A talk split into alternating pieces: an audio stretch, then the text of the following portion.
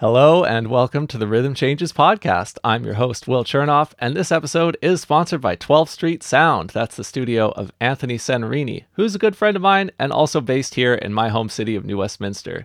He's got a studio that's about a 10 minute walk from my house that I've really enjoyed going to to craft my own story as an artist. You should definitely work with him too to get going on your new music projects this year. We're halfway through this year, so there's a good chance you're already getting into something. So if you need to record some new tracks in a studio that sounds great with an engineer who's got great ears, if you need to get your music mixed, if you need to work on a demo and produce it all the way from that stage to the end product, Anthony's your guy. You can also shoot videos session style in his studio at 12th Street Sound. All his services are of great value, and I highly recommend you work with him to get your music done this year. So go to 12thstreet.ca, that's 12thst.ca slash booking to inquire with Anthony today. 12thstreet.ca slash booking. Tell Anthony that the RCP sent you. Also, this was not planned when my guest and I recorded our episode here, but since we made this episode, we have decided that this year we're going to make a new podcast together. So that's a whole new show in a whole new feed, and that it's going to be called Jazz Office Hours. I can't tell you too much more about that because we're still working on it, but this show is going to involve your participation as a jazz fan, a learner, or a participant in the Canadian jazz community.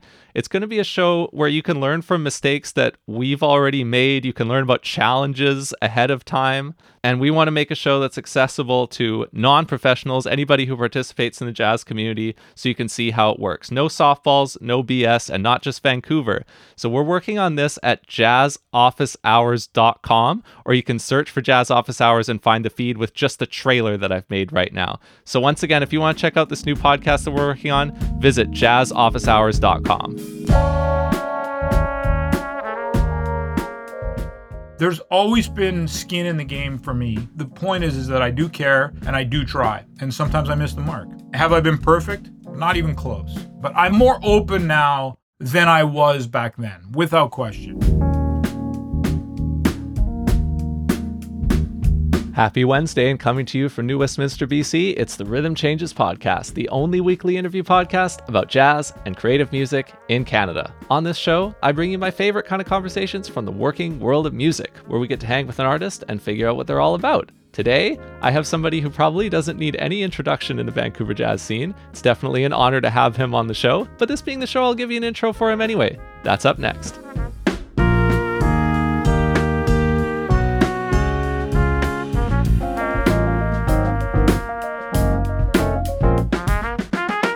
Our guest today is a saxophonist, the founder of Cellar Music Group, and the president of the Fraser McPherson Jazz Fund. His most recent album as a leader is Just Coolin', released this past winter, featuring himself on tenor saxophone, Tilden Webb on piano, John Lee on bass, and Jesse Cahill on drums. You can find him on social media under his own name. Find the Cellar Music Group at cellarlive.com, that's Cellar with a C, and visit FraserMcPhersonJazzFund.ca through the link that I'll include in the show notes to learn more about the fund. So please welcome to the Rhythm Changes podcast, Corey Weeds. Hey, Will, great to be here. It's an honor to have you on the show. If you don't mind, I'd love to start with the Fraser McPherson Jazz Fund because I've been to a couple of things. There are different sorts of things since you became president of the organization to fundraise. Like you had an event featuring a bunch of students at Frankie's. You have this thing called the Vancouver Jazz Orchestra with James Danderfer, where you solicited some donations for the fund in addition to providing a great new big band for the community. And your album Just Coolin' was a fundraiser. How did you come to be the president of the Fraser McPherson Jazz Fund?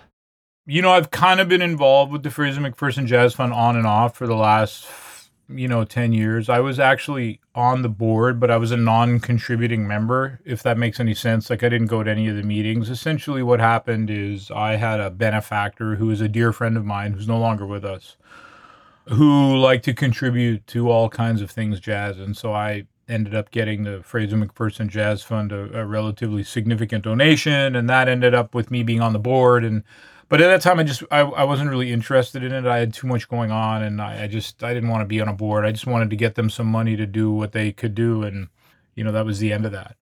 So James Danderfer, who's been a friend of mine for many years, approached me about becoming the president and I was a little bit reluctant for you know obvious reasons. Maybe the most obvious being is that I don't have a whole lot of room for more stuff. Um, but it, you know, it intrigued me for a couple of reasons. One, of course, I I love the the mandate of the the fund for sure. They have a charitable tax license, which is rare, and I didn't think that they should let that go. And I know a lot of people who have money who would consider giving to this cause. I would be lying if I said I didn't want to work some of the things into my own thing, but they were all, you know, working together to achieve the same thing. Like nothing I do is singular. So it's not the label and I book the club and I do Shadbolts. None of those are singular things. They all are in this big pot of mine and the Fraser McPherson Fund was going to be no different and has been no different. So, okay, look, we've got so and so coming. Maybe they can do a clinic that's paid for by the fund. Oh, we have all these people coming for Jazz Walk. Maybe we can do, you know, this, that. So that was sort of the thinking. And we needed money. And how are we going to get money? And so the first big project that we undertook was I was playing at the club with Tilden Webb John Lee and Jesse Cahill, and one of my longtime benefactors and dear friends, Yvonne DeTroy, was there. And she said, I want to record. You guys should record. I'd be happy to contribute and have you record the band. And it was a weird time because I just was coming out with Day by Day.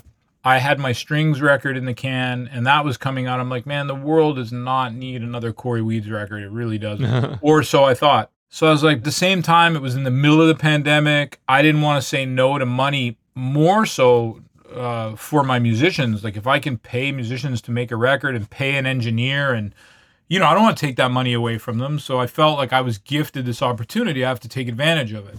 So I went to the Jazz Fund and said, look, I would like this person to donate the money to the fund, and we will donate 100% of the proceeds of the sale of that recording to the Jazz Fund. Yeah. And, and said, yes, as long as, you know, we're not getting into the CD business or the record label business, I think we're cool.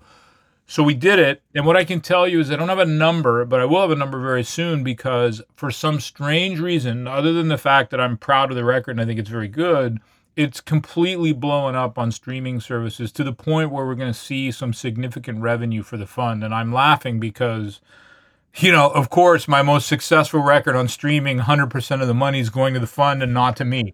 But hey, it's all for charity, so it's a good thing. So so that's kind of how it started. We and then we got into that, and we have another project that's made up of all Fraser McPherson's original compositions that have been recorded all over the world. Scott Hamilton did one in Italy. Uh, Jocelyn Gould did one in Montreal, uh, in Winnipeg. Uh, Virginia MacDonald did something in Toronto. Grant Stewart did something in New York. A bunch were done here. So we have that coming out as well, and that's also going to serve as a fundraiser to the fund, and that was donated by uh, the Peregrine Foundation, which is run by a really good friend of mine. So, you know, people, I have been very lucky that people have just given me money personally to say, Corey, we love what you do and we want you to keep doing it. Here's the money. We don't need a tax receipt or we don't need recognition. But there's a lot of people that like a tax receipt is a big benefit for them. Um, and so this is this gives us an opportunity to be able to do that while creating something really exciting for the fund and hopefully that draws awareness. There are two things: there's fundraising, but there's also awareness. The fundraisers at Frankie's that you referenced, I mean, those are not huge money makers. Having said that, I was at Frankie's one night and Joannie, the waitress, came over to me and said, "Oh, there's a group of kids at that table that really want to talk to you." And I was like, "Well, just tell them to come and talk to me."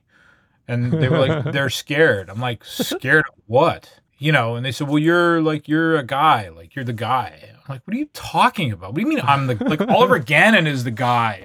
And it dawned on me right in that moment i'm like i've crossed over into that realm of people and i say this carefully but you know people looking up to me and going hey like i could be that or i want to do that or Corey can help me or and it was very I I've spent I'm so insecure about my own stuff and worried so much about revering my my heroes like the Oliver Gannons and and the, the Bill Coons and the, even people a little bit older than me like Steve Kaldestad or or like people that I respect. The age doesn't matter but people that I, it never occurred to me that there'd be a, a faction of young people looking up to me.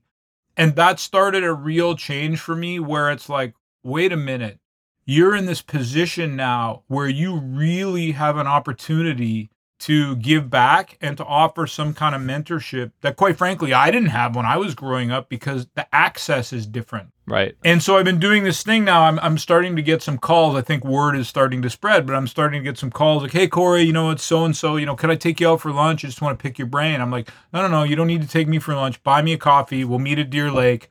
We'll go around Deer Lake It takes an hour and a half to go around twice. I'll give you my time. You just got to buy me a $3 coffee. And I can't tell you, Will, how much I've enjoyed talking to these young musicians. And so, and fast forward into the Fraser McPherson Fund, it's really given me a different outlet to offer some kind of mentorship. You know, I don't teach saxophone, but I really feel confident about my abilities as a business person. I've done everything in this business and I'm still making mistakes and still learning.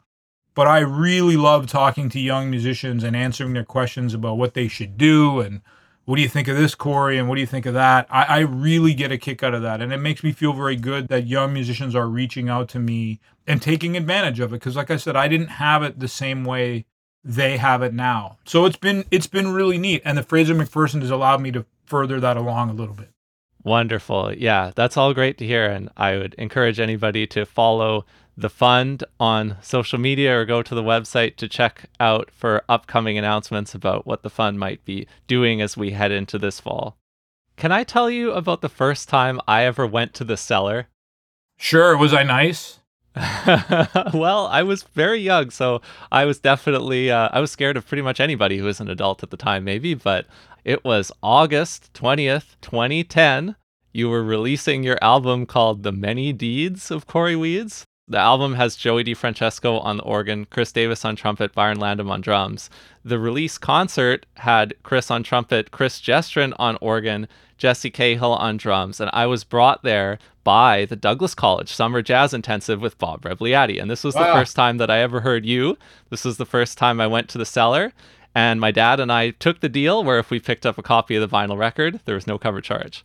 wow. Wow. I didn't even know I did that. That's hilarious. And Wow, that's funny. yeah, twenty bucks for the vinyl record, no cover, cover waived. Good move. that was a special. Uh, that was, a, I mean, the release was special, but the recording was obviously very special. Um, yeah. yeah wow. So I wasn't really here then. Like I was still a high school student and I was just coming up, right? But you've got different eras. So this is like if you just zoom out and look back at where you were at in that kind of time period, early 2010s, 2010. This is like Facebook is kind of just getting off and not sure where you were at personally. So, what's it been like for you if you just look at now versus then in broad strokes? You know, it's funny. I've been thinking a lot about. That's why I said, "Was I nice to you?" Um, I've been thinking a lot about exactly the question sort of you're asking, and and you know, I've always been super driven. That's never changed. But I think in the earlier days, I had to be more narrow focused. I'm a sensitive guy, and that may not come out in my everyday dealings with people, but there was an exterior that I think I had to have and that I had to present just to protect myself. The problem with that is I think that I probably unintentionally cut some people out and kept people out outside of my circle. Having said that, I was also running a for-profit business that 100% depended on having people in the seats. And it's much different now because, and I use this analogy all the time, there are so many great musicians in this city that I could never hire at the cellar because they wouldn't draw. It doesn't mean that I don't like them or that they're not good, but for some strange reason, I couldn't make them draw. What's happened over the pandemic is because there's been such a hunger for music and Frankie's was able to stay open it allowed me to expand my scope. And I don't mind using names. I think of people like Dave Say, who I respect a ton as a person. I respect him even more as a musician. But Dave was never part of the regular rotation at the cellar. And it wasn't because he wasn't good.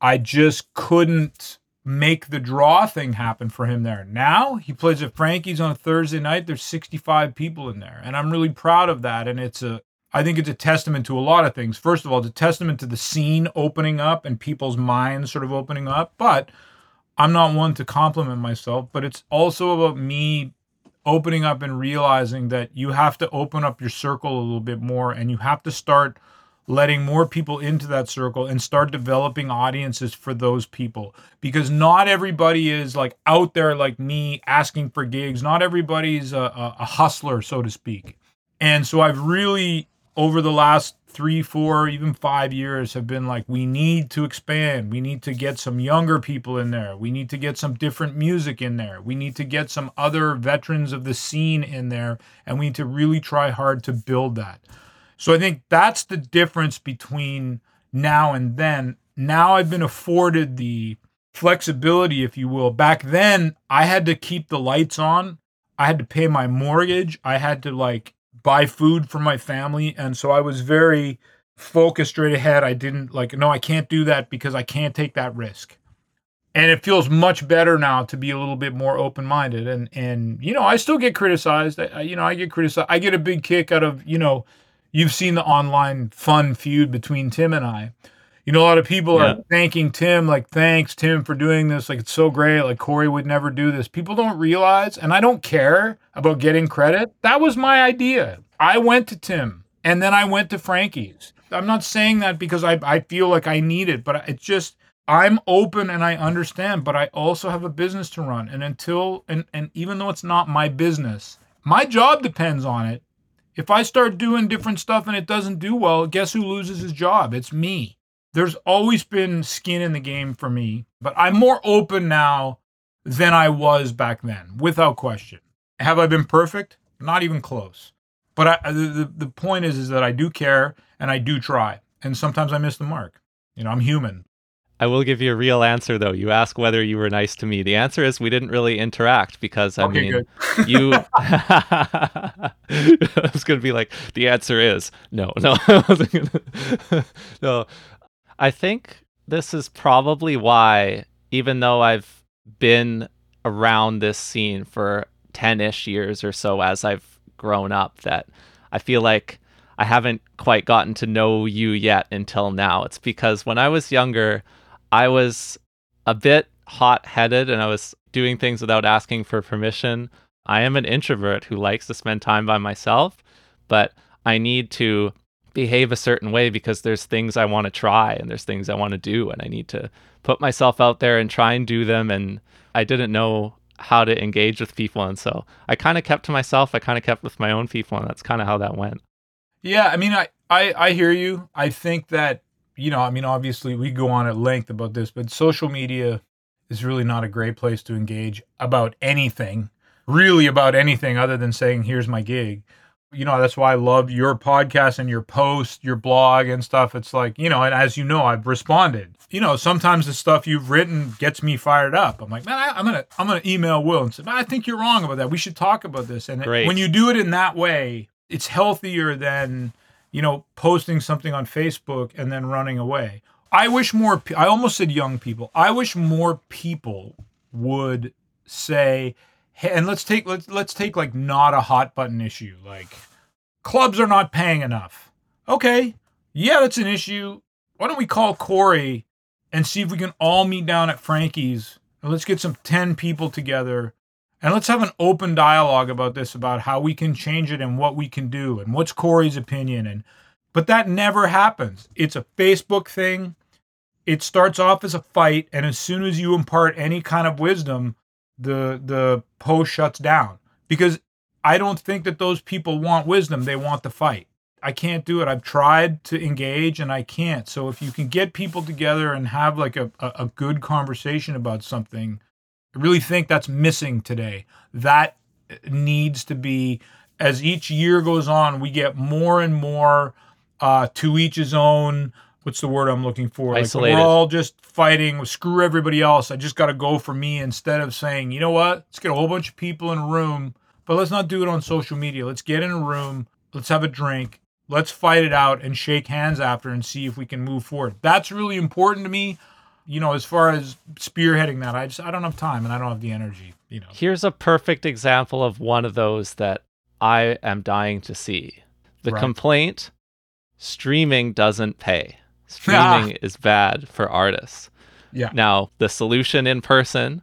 How can we get together and organize to figure out what to do about this reality because, as you and I both know, it is a reality. Some of your recordings have probably become some of the most listened to, some of the Cellar Music releases, most listened to Vancouver jazz records of all time because of streaming. That doesn't appear to be slowing down. There's something good happening there. There's also bad things about it for musicians and for artists, but how can we organize ourselves to deal with the way it is? Yeah, that's Yeah. a big one. It's not going away. I don't condone the business practices of any of those streaming companies. So I want that to be said right off the bat. However, I'm not going to complain about it. I'm going to try to embrace it and use it to my advantage. Now, the other thing that needs to be said is that I have a record label that has over 300 titles on it. So I have a bit more of a machine than some independent artist just putting out one record. But I do have the opinion that if people spend as much time trying to advance their career and trying to embrace the streaming thing as they do complaining about it, they would probably start to see some benefits. And one of the issues I'm seeing is that people have basically given up on physical media. And I think that's a big mistake for a couple of reasons. It's not dead, especially in jazz music. Hold on. So you mean the artists have given up on producing it, right? Yeah, Yeah. a lot of artists are like, ah, physical media, I'm just going to do it streaming. Well, there, there are a few problems. First of all, you're going to get a publicist for your music. The first thing they're going to ask for is physical CDs. You're going to do a radio campaign. The first thing they're going to ask for is physical CDs.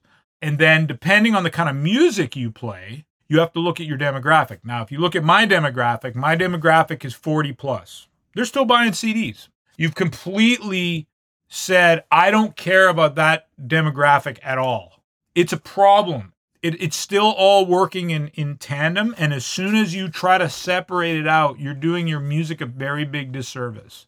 That's my attitude. Yeah. Well said. I mean, one of my first successful articles at Rhythm Changes was called Maria Schneider's Whales. And the whale is like a big customer, like the person who spends more money than like 99% of the other customers. And like you said, if you don't produce physical media, if you don't do fancy things for fancy people, you don't give your best fans the opportunity to give you more money. Streaming Yep. flattens it all out, so everybody can only give you a little bit of money and nothing more. And one thing that makes an artist like Maria Schneider, who goes off the board and does more traditional things in some ways, but more direct things with physical media and special experiences, is that you activate your best fans. Absolutely, that's a perfect way of putting it. You, re- you exactly. Yep, exactly. You know, so like I said, I feel like I've cracked the code a little bit, um, but there's always like you know. I'll, I'll, let me give you an example. So my strings record, which I'm very proud of, it sounds amazing. It got a whole page in DownBeat. Not one reorder from my distributor. Not one. Steve Kaldestad puts out a record live at Frankie's I was there. very small radio, they've already reordered twice. Huh. Now, you can say Steve's a better saxophone player than me, but that I don't think that's what it's about. It's so odd to me that that kind of stuff like literally will no press. My record got incredible press and not not another reorder. So that's the problem is that that's why there's that's why there's no uh, jazz business for dummies. Some it's hit somewhere on streaming that are making people aware of the record that are selling the physical copies.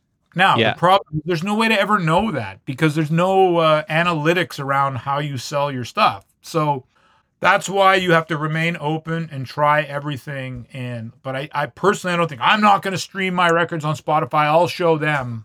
What does that do? You just Yeah. What does it do? Oh, here's another example. Just Coolin. Just Coolin comes out. No press. Very small radio. I get an email every day, Will, from somebody about that record. Every single day And it was recorded in a house. Instagram post. It was recorded at the top floor of a house. Not that that's bad. It's just different sounding than a like a, a real studio record. Every single day, I'm like, what? Like, what is the why? Like, where and how? Like, it's just I find it so fascinating. Yeah. You know, I, I my digital distributor, they deal with people way more famous than me, and they said we've never had a record hit like this. It's every playlist that's possible to get on. It's on. It, it, I think it's still number one on Coffee Table Jazz, and it's We Three, which is not even the strongest track on the record. No, But that's the one they like, and that's the one that plays. I'm like, oh my god, this is insane. So it, it's fun, and I can be fun about it because I'm not just one guy like putting all this money into one record, hoping that you know. It's just I just throw stuff out there, and it's like, okay, great, it did well, it didn't do well, like you know, whatever. But I find the whole thing very fascinating, very fascinating. yeah. My favorite track on Just Coolin' is Vendetta, but of course I'm biased because that's a Rhythm Changes tune. Oh right, of course, of course, yeah, of course. Did, did you watch my uh, live stream from the festival last year where I folded on that after Tim burned me? I did not. Yeah, I fell apart. I fell apart. And Tim Tim burned me the best I've ever been burned. And I came out. We started with that tune, and I had to stop the band and start again. I was like, oh my god, it was it was awesome. Yeah. So this has been so so so much fun. I've already written in my draft post that this is Corey Weeds joining us for the first time because I have no doubt that we're gonna do this again at some point when there's more stuff to talk about. But Okay, yeah, I'm totally down with it, and I, I, just I love too that you're doing the gig list now, and that, you know, and and and we got yeah, we just it's it's cool. I like what's happening in the non-musician community, like with the media and getting some stuff together, and I I, I think it's I think it's really I think it's really cool. I think we can use that to kind of like, you know, take off into some other really cool, impactful, and meaningful things. So. yeah. I've got Cool. one more fun question that puts you a Yeah. little bit on the spot if you want, and then we can wrap if you're down. Yep. What's something that you want to do before you're 50? Ooh, something I want to do before I'm 50. Wow. I'd like to come up with some with a sexy answer. Uh, I've been very lucky and I've I've been very very lucky. I've been afforded a lot of opportunities to do everything I wanted to do, own clubs and own record labels and I got nothing, man. Well, I'll I'll give you one. I'll I'll also just shout out because I haven't mentioned this uh, yet. Is that of course Corey hosts a radio show called Condition Blue on B Side Radio. He's hosting it locally in Vancouver now, Wednesdays at noon. I tune in while I'm working, so I recommend you do that as well. He's always picking great gems from his collection, so that's my plug for Condition Blue. Uh, but one thing that I'm pretty sure you will be doing before you're 50 is you will be reactivating New York with Weeds 2023. Yes, I will. I'm very excited about that. Uh, that's a really, really fun trip. I think it's sold out. There might be some room left, but and this is going to be the tenth year. Of course, it's been delayed two years. That's a fun trip, and I'm looking forward to bringing those people back. Uh-huh. And uh, we have a lot of fun. We're going to record some records this year, and and we're going to do some cool things. So Yeah. yeah, that'll happen before I'm 50. Honestly, I think the answer that you're saying of what are you talking about? I'm just doing whatever I'm doing anyways. That's probably the best answer. that's probably where you want to be.